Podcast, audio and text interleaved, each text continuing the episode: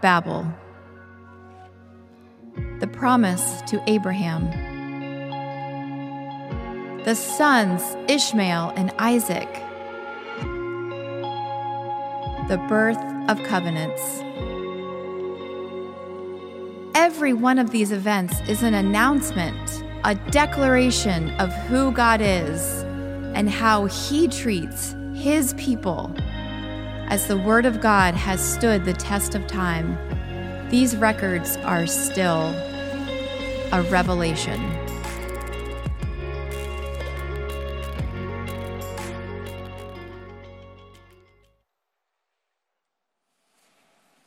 Morning. Morning. How are you doing today? well, that makes you some of you having a great day. What about those around the world who don't know the Lord? Aren't you glad you know the Lord? So, we're going to be looking at Genesis 12 today. For those of you who don't have Bibles, our ushers have Bibles that they're going to pass out uh, right now. If you don't have one, this is yours as a gift from LEFC to you. We want God's Word in everyone's hands here in Lancaster County and around the world. Um, you can turn to Genesis 12. We'll get there in a little bit. But first, a little bit about me. Um, I'm Ed Sherman.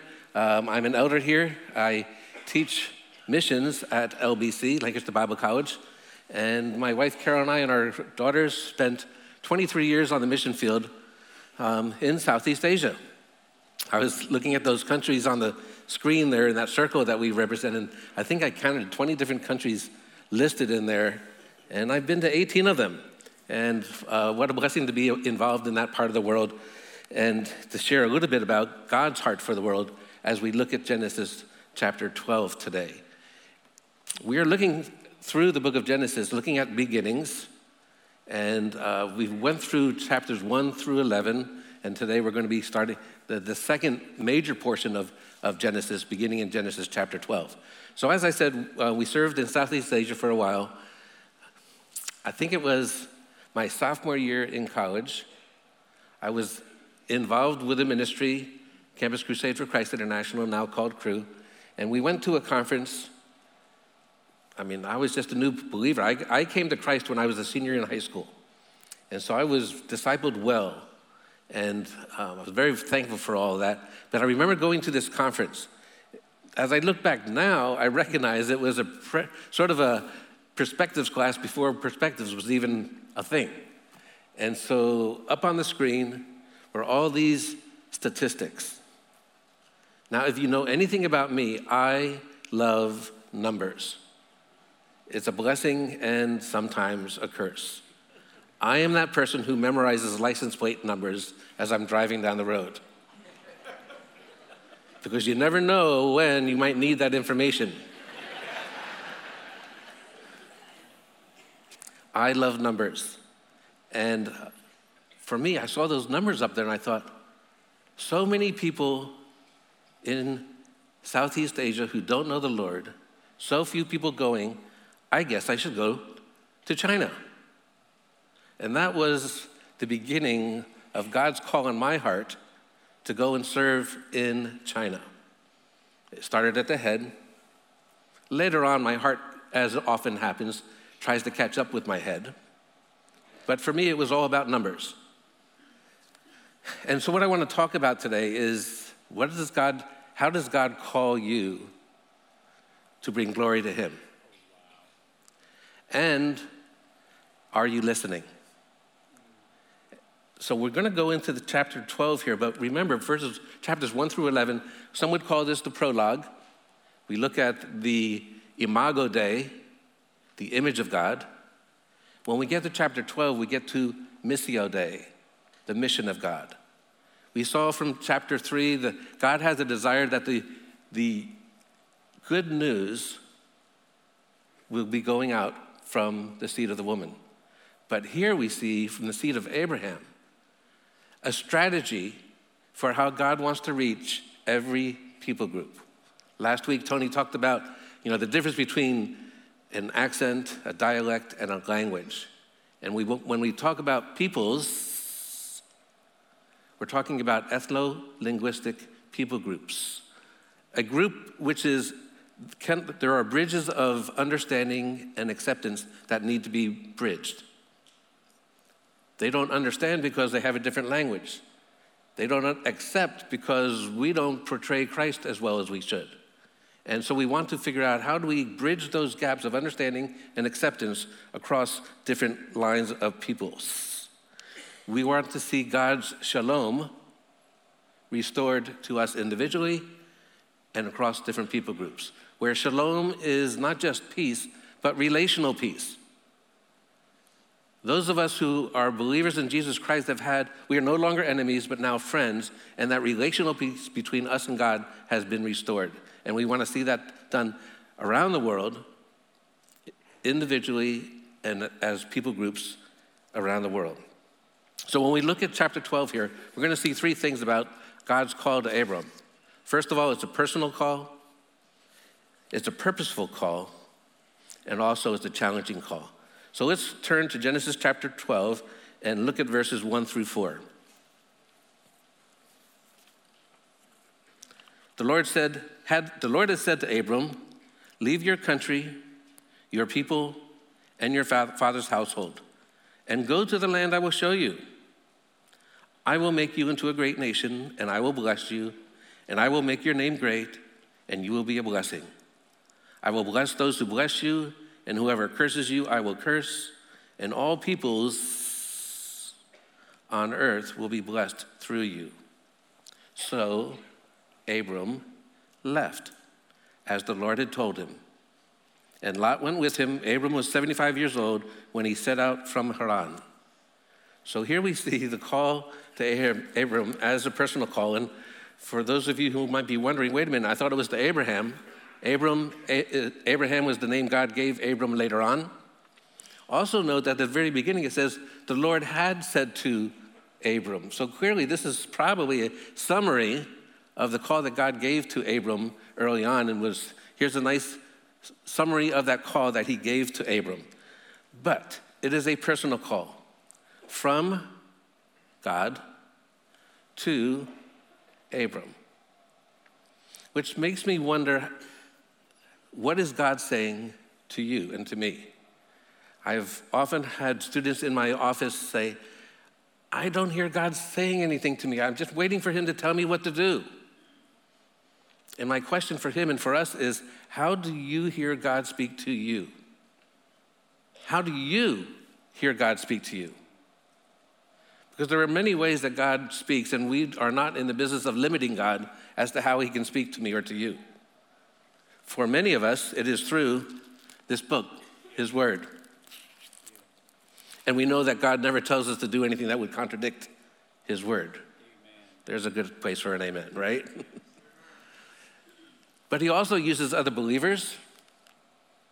You know, one of the things that is a conversation killer is the words, God told me. And what I sometimes am fearful of is when someone says, Well, God told me to do this, and there's no one else around that person that God is saying the same thing to. Because I often will tell people find people who love you and love God and ask them to pray with you about what you're trying to decide. Find people who love you and love God and involve them in your decisions. Because if he's saying something to you, he's probably saying it to those around you as well. He might use circumstances. There are many ways that God speaks to us. I think one of our challenges is not God isn't speaking to me, but I'm not hearing him. Because God is speaking, and he does desire to, for you to listen. Hebrews 11 6 says, And without faith it is impossible to please God, because anyone who comes to him, anyone who comes to him, must two things believe that he exists and that he rewards those who earnestly seek Him. If you're not hearing God speak to you, maybe you need to hold up the mirror and ask yourself, Am I earnestly seeking Him?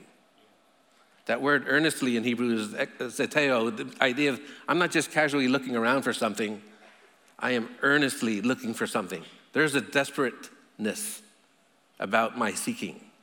And how earnestly are you seeking God because he says right here that he will reward you if you earnestly seek him.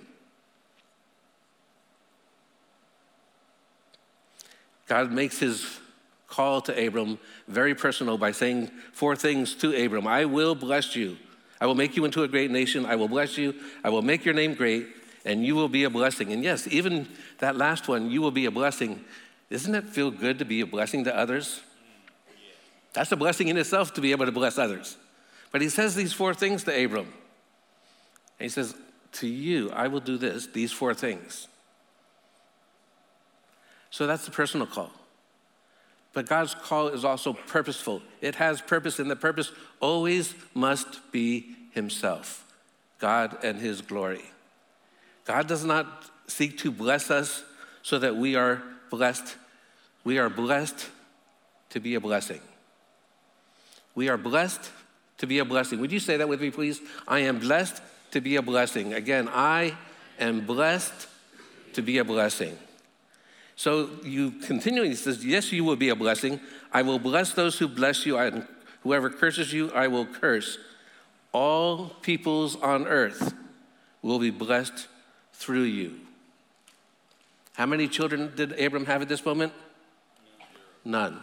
And yet, through this man, God will bless all nations, all peoples in the earth. There are quite a few missionary psalms. One of the best is Psalm 67, which begins like this all, uh, Let all the people praise you, O God. Let all the peoples praise you. Let all the peoples praise you, O God. As Alex said, shared the Piper quote earlier, missions exist because worship doesn't. Missions is not about helping people have clothing or education or clean water, or, which are all very good. But missions is about gathering worshipers. Worship is about God's glory. Where there is not yet God's glory being proclaimed and lived out, it needs to go there. And yes, I'm going to say, he, even in your neighborhood. I know that when a message like this comes, oh, there he is again, Dr. Ed, the missions guy, talking about missions. And as I've said before, I don't see missions in the Bible because I'm the missions guy. I'm the missions guy because the Bible, missions is in the Bible. God has always been a missionary God. From the beginning of Genesis, we are looking at beginnings. This is the beginning of his strategy to reach the world, to proclaim his glory to all peoples. And we just sang the Revelation song. In Revelation, at the throne will be people from all peoples, tongue, tribes, and nations and tongues. So it is a purposeful call. And it, the idea is that of receiving a blessing to be a blessing. When you receive something and there's an expectation, now it becomes a matter of stewardship and obedience. What am I going to do with this blessing that I have? It's not just for my enjoyment. I get to share it with others, I have to steward it, and my context always is how can I use this to bring glory to God?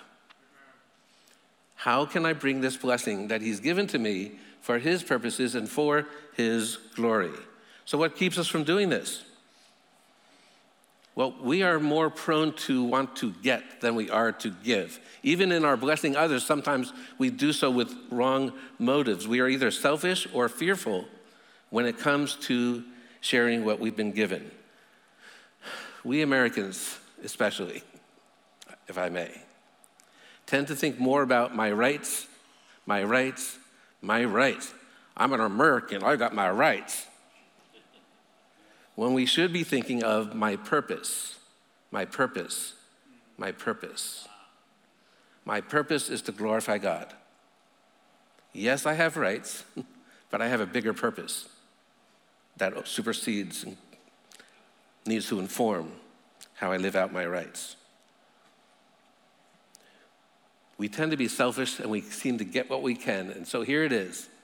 One of my favorite quotes for today, I've already shared in the bulletin this came from a pastor when I was young in the Lord and at his church, and pa- Pastor Bob said this quote We tend to get what we can, can what we get, and sit on our can.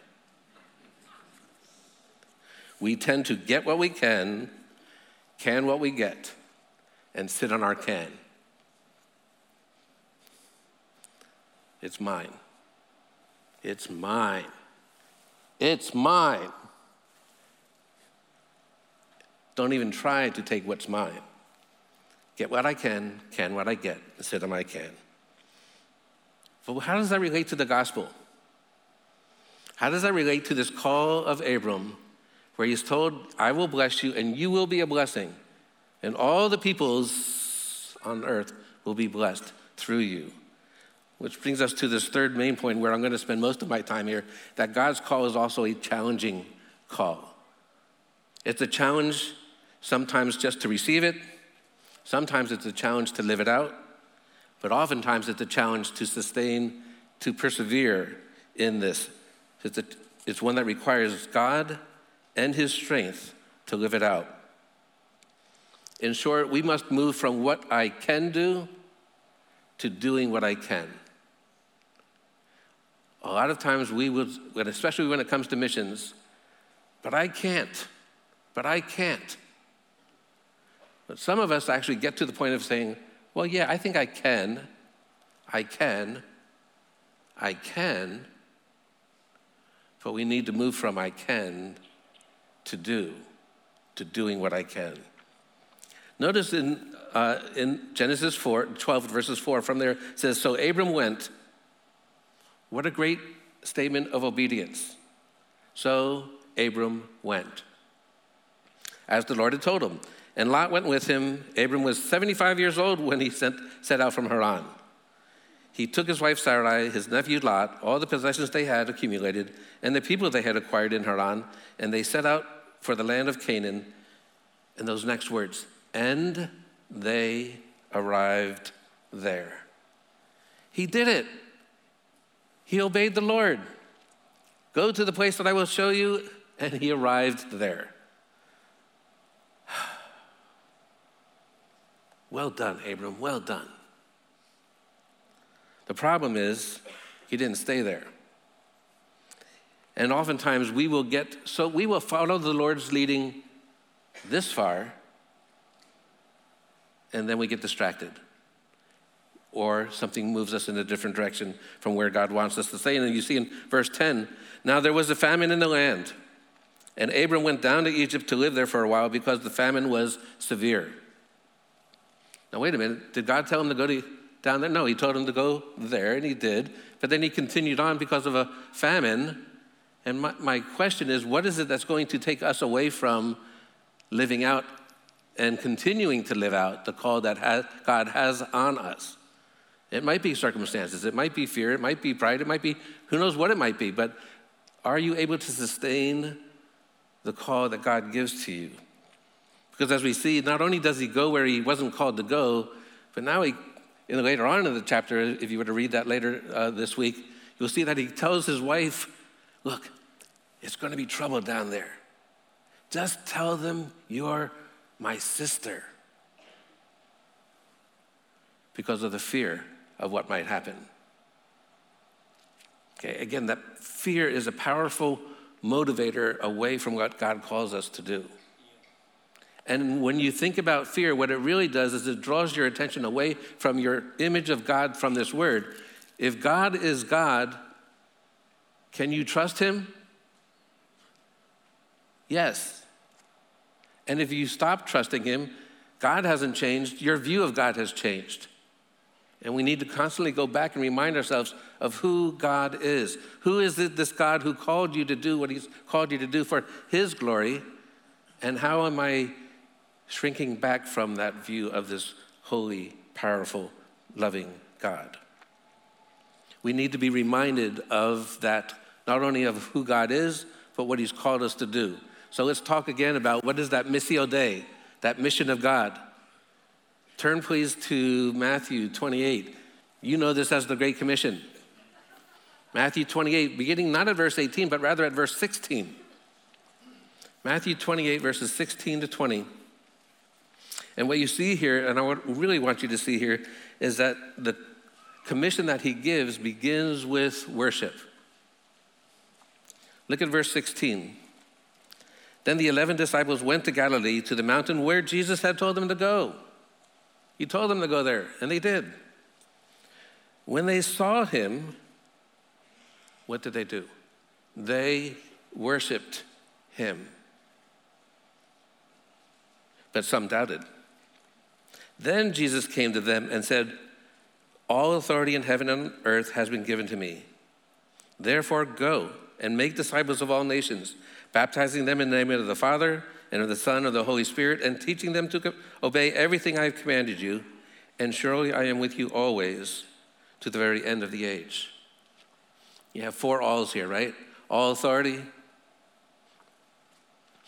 all nations, teaching them to obey all that I've commanded, and I'm with you always. Maybe you've heard it said, but uh, what does all mean? All means all, and that's all all means. What part of that do we not understand? All means all, and that's all all means. So when he says he wants all nations,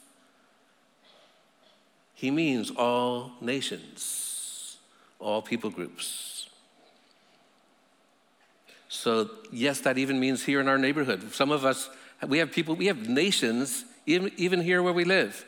Here in Lancaster County, we are blessed to have many, many people from around the world who have settled here as refugees, immigrants, international students. Kevin King is uh, the director of International Project up in New York City, and we've had quite a nice connection with that uh, organization. And if you were to go on YouTube and watch the video, uh, the foreign, Foreigner Among Us, Welcoming the Foreigner Among Us, you'll see a story in there about in Minnesota where there's a large um, population of Somalis and there was this part of the story there's a man sharing his testimony of when he was driving one day and just barely bumped a car in front of him, and it was someone from Somalia. And a little while later, he gets served notice for a lawsuit. And he's, he had this attitude towards Somali people. And he, after a while, God got a hold of me and said, This is not the attitude I want you to have for these people. And he said, I moved from crossing the world to avoid a Somali to crossing the, world, the, the road to engage a Somali. And one day he invited a family to his home. And as we were sitting there getting ready to start the meal, the father of the family said, This is a very special day for us. And so the man's thinking, Oh, it must be a holiday in Somalia or something. He says, No, we have lived in America for 14 years, and this is the first time we've been invited into an American's home. What would it take for you to go from I can invite someone into my home to doing just that? Yeah, I could do that. Then do it. How about the example of the apostles? The apostles, Acts 1 8. And you shall receive power when the Holy Spirit comes upon you, and you will be my witnesses, literally in the Greek, martyrs. Where? Jerusalem, where they were, Judea, Samaria, and the uttermost parts. So they went, right? No. They'd stayed there for a while. And this is where, I don't know if some of you remember the old commercial, we can do this the easy way or we can do this the hard way. But take Acts 1 8 and flip it around to Acts 8 1. It says, And a great persecution arose. And they were scattered. Where? From Jerusalem to Judea and Samaria. And it says, As they went, they preached the word wherever they went. The Holy Spirit said, Fine, let me help you out. So I'm saying to us, we could do this the easy way. or the Holy Spirit might want to help us out. I really believe that the question is not, is God calling you or doing something in your heart to be involved in missions? The question is, are you hearing and obeying what it is He wants to do in and through you? We don't know why they stayed. It might have been fear, it might have been something else. We really don't know. Likewise, I don't know what it might be with you, but I will say this we have to look at our hearts and see what is it that would keep us from obeying God? Or even earlier, what would keep us from hearing God? What are the distractions that might keep us from following through? You see, here, even here at LEFC, we, have, we are blessed with a tremendous global partner family. And we, even now, have two more couples getting ready to go to join our global uh, partners family. And, and I asked each couple this question How are you continuing to do what God's called you to do? We know that God's called you, but how do you persevere in this calling? And so on the screen, you'll see Nathan and Charity. I did not prompt the answers, but let me read to you what they shared. So Nathan and Charity shared the following Moving forward in obedience to God, God's call is not just a decision, it is a daily process. It comes with earnestly seeking God to provide our very next step and relying on His strength to follow Him one step at a time, over and over again. Earnestly seeking Him, a process. Likewise, Matt and Grace getting ready to, uh, to go as well. And what did they say? God gave us the option, now or later. From there, we asked our questions and felt His peace. As we started to plan, we felt His purpose. What is your purpose? If it is anything other than bringing glory to God, maybe you need to reevaluate your purpose. What is my purpose? My purpose my purpose. By this time, you're starting to get a little bit nervous about my challenging every one of you to go to the mission field. Problem with that is, who would send you? Who would send all of us? The truth is, if God did that, He would also provide. There you go. Amen? The question really is how does He want you to be involved with reaching all the peoples around the world. And there are six different ways that you could be involved. Yes, you could go. Please do not easily dismiss that as that's for someone else. I am so glad that they can go because I could never do that. Maybe. But it might be going. It might be praying. Oh, I'm so glad you said praying. I know I can do that. I am relieved. of anything else, all I have to do is pray. One of my concerns with that kind of mentality is that it underestimates the value of prayer. Yes, it is something that everyone in this room can and should do. And if you don't, if you don't take the monthly prayer guide to pray for our global partners out right outside these doors, please grab one of those so that you can pray for each one of them. Pray also for this body of believers that God would continue to call out those who would go. The third one, though, is give. Oh, yes, I can do that. Send and mobilize. There are people in your life that you might say, I think they should go. Tell them, pray for them, encourage them, mobilize them. Learn. Read more about Missio Dei, the mission of God. Our library over here has a great selection of books Pick up one missionary biography and read about what God has done in someone's life in the past and start to learn more about missions. And then, yes, welcoming the foreigner among us, whether it be refugees or others.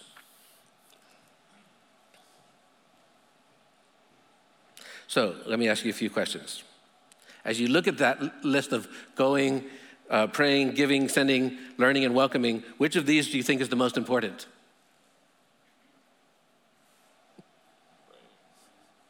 Trick question. All of them are important. I think we sometimes mistakenly overvalue one above the other. They're all important, they work together for people to go around the world or across the street.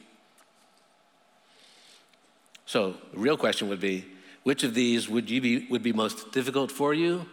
Or which of these can you do? Which of these can you get more involved in? Going, praying, giving, sending, learning, or welcoming. 1 Thessalonians 5:24 says, "Faithful is he who called you, and he will do it." As God calls, he also enables, he also empowers. God will never call you to do something that He doesn't make it possible for you to do in His strength. Not in your own, but in His strength.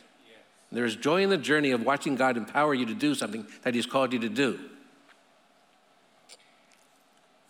I've often referred to this as God's will is God's bill.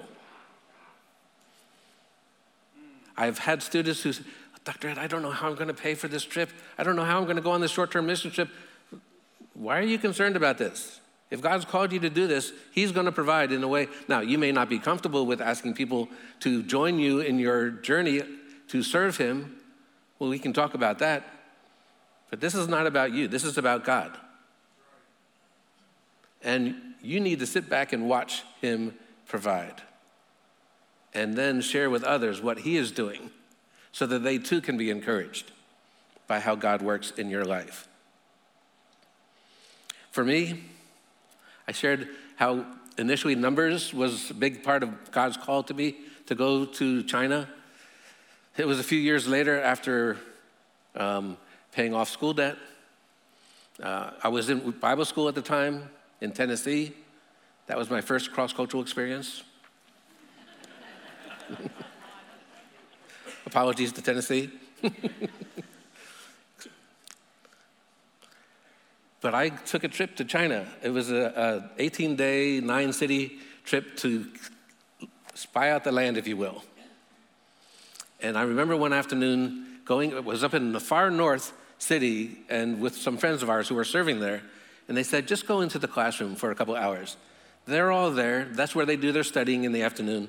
And have an English corner where they can practice their English with you. And I went there and I said, Look, you can ask me whatever question you want.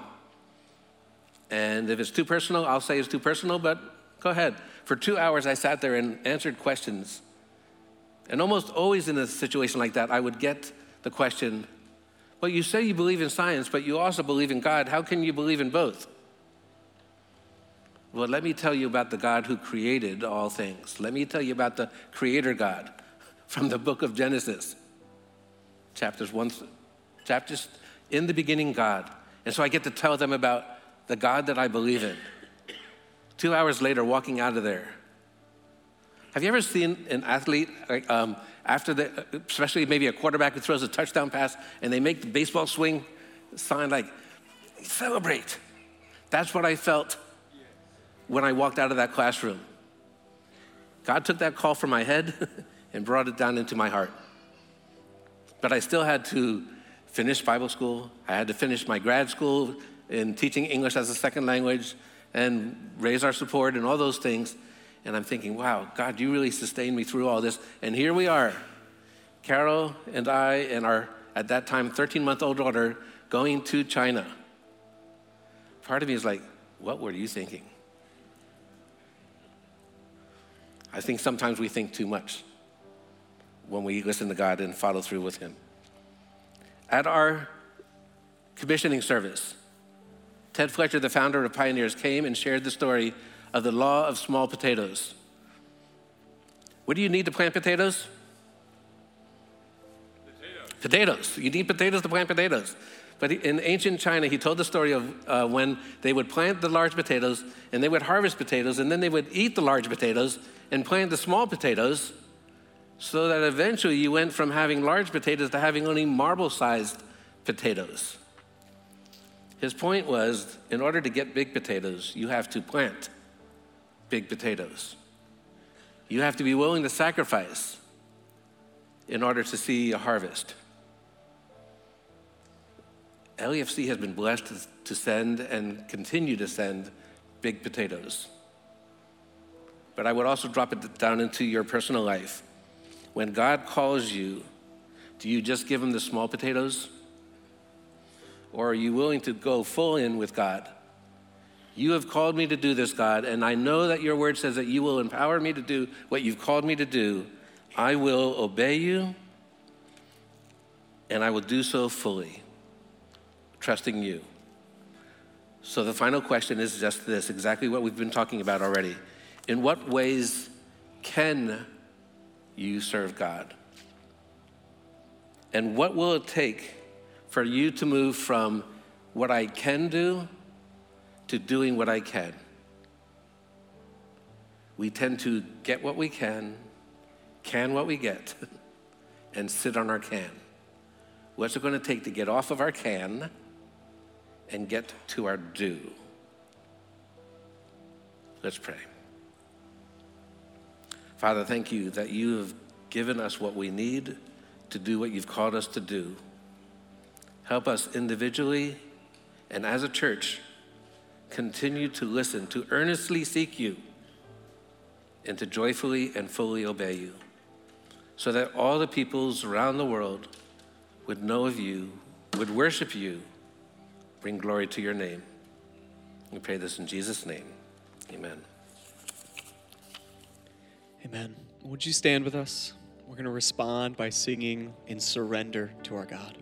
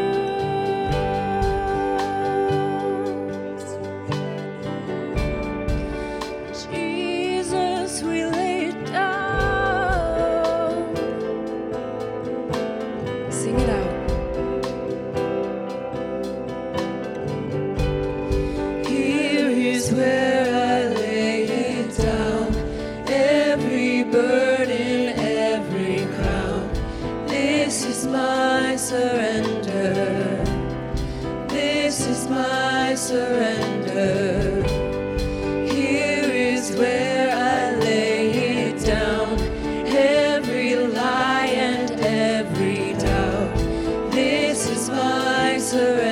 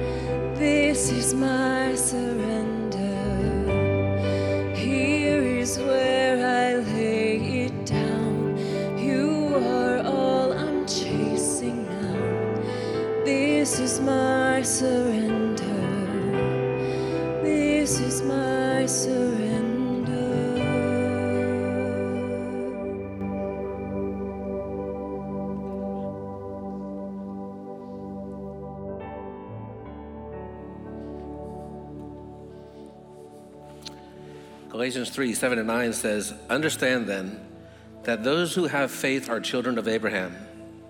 Scripture foresaw that God would justify the Gentiles by faith and announced the gospel in advance to Abraham. All nations will be blessed through you. So those who rely on faith are blessed along with Abraham, the man of faith. Who are you chasing? Are you a child of the living God? If you have not yet put your faith and trust in Jesus Christ, who died on the cross for you, would you do that today? Would you be willing to say, I know that I've sinned, and I'm thankful for a Savior? And if you want to know more about that, or if you want to consider responding by one of those six ways going, praying, giving, learning, sending, whatever it might be. There are people in the encounter room back here to my left, your right. I'll be down here up front. We'd love to sit and talk and pray with you. And yes, I'll see you at the congregational meeting tonight. God bless. You're dismissed.